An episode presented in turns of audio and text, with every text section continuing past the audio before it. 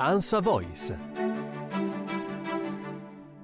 Perché la, la bolletta va pagata e, con- e consiglio tutti di pagarla, la bolletta subito, non la devi accumulare sullo scrittoio, perché le bollette si accoppiano. Tu ne hai lasciate due, hanno il codice a barra, hanno fatti i cuccioli, ma hanno moltiplicato.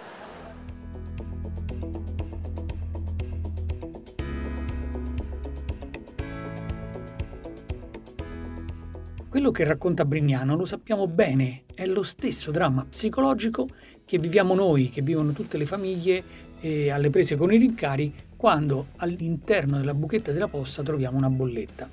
Ad accorgersene ora è anche la BCE che ha lanciato un allarme.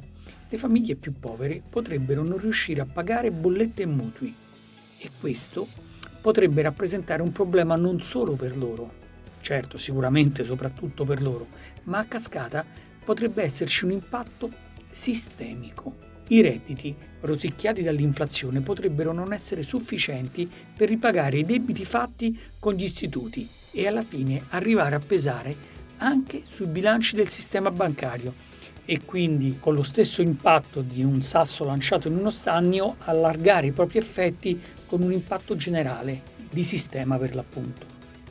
Nelle ultime settimane la BCE, la Banca Centrale Europea, ha proprio messo l'accento su cosa l'inflazione sta provocando nei bilanci delle famiglie e anche sul sistema finanziario.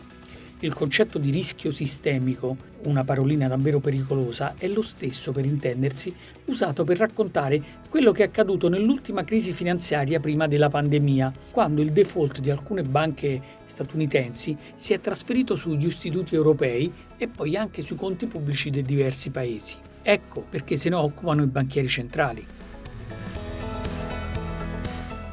State ascoltando Ansa Voice Economia, la rubrica podcast della redazione economica dell'Ansa. Io sono Corrado Chiominto, il responsabile della redazione e voglio raccontarvi che in tre diversi report la BCE ha richiamato l'attenzione sulla fascia più povera della popolazione.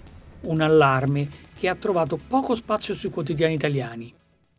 In fondo, lo dico scherzando, anche i banchieri centrali hanno un cuore e se avrete pazienza di ascoltare vi racconterò cosa dicono e i consigli che danno ai governi. Il primo report del 9 novembre segnala il gap, cioè il divario, che è cresciuto tra i ricchi e i poveri con l'aumentare dell'inflazione. L'impatto del caro prezzi, che solo lo scorso anno poteva avere una differenza dello 0,25% tra la parte più ricca e quella più povera della popolazione, è ora arrivato all'1,9%. Come dire, l'inflazione pesa 1,9 volte di più sul 20% più povero della popolazione. In questo rapporto la Banca Centrale mette a fuoco altri due aspetti. Il primo riguarda il risparmio, il secondo le bollette. Il risparmio delle famiglie più povere è calato del 6,4%, portando la liquidità vicina allo zero, mentre quello del 20% delle famiglie più ricche è cresciuto del 39,4%. L'impatto, vengo al secondo dato, è pratico. Il 14% delle famiglie più povere rinvia il pagamento delle bollette, contro il 4% di quelle più ricche. La BCE poi è tornata a parlare di famiglie povere la settimana successiva, il 15 novembre.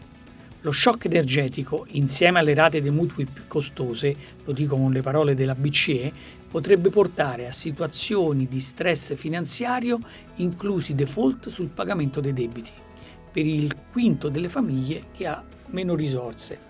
È qui che entra in gioco il concetto di impatto sistemico.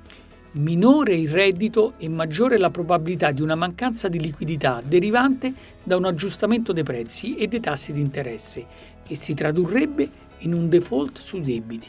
Se un numero rilevante di famiglie vulnerabili dovesse essere insolvente su una quota o sul totale di questi debiti, questo in definitiva potrebbe rappresentare una minaccia alla stabilità finanziaria. Parola della BCE. Cosa possono fare i governi? Su questo aspetto si è soffermato il rapporto sulla stabilità finanziaria che ha segnato un aumento dei rischi legati alla fase di recessione in arrivo e consigliato ai governi di fornire sostegni mirati ad attutire l'impatto di questi shock, anche per evitare una rincorsa tra prezzi e salari generalizzata.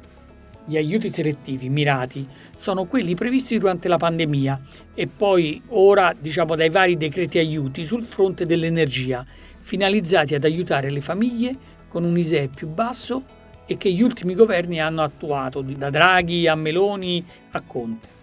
Un sostegno che va detto è rappresentato anche dal reddito di cittadinanza, che ha sostenuto le fasce più deboli della popolazione, anche se, ed è la ragione per la quale in arrivo un giro di vite, non è riuscito a realizzare le politiche attive del lavoro e a creare cioè quel volano che spingesse le persone verso un'occupazione, che poi alla fine è la vera soluzione del problema.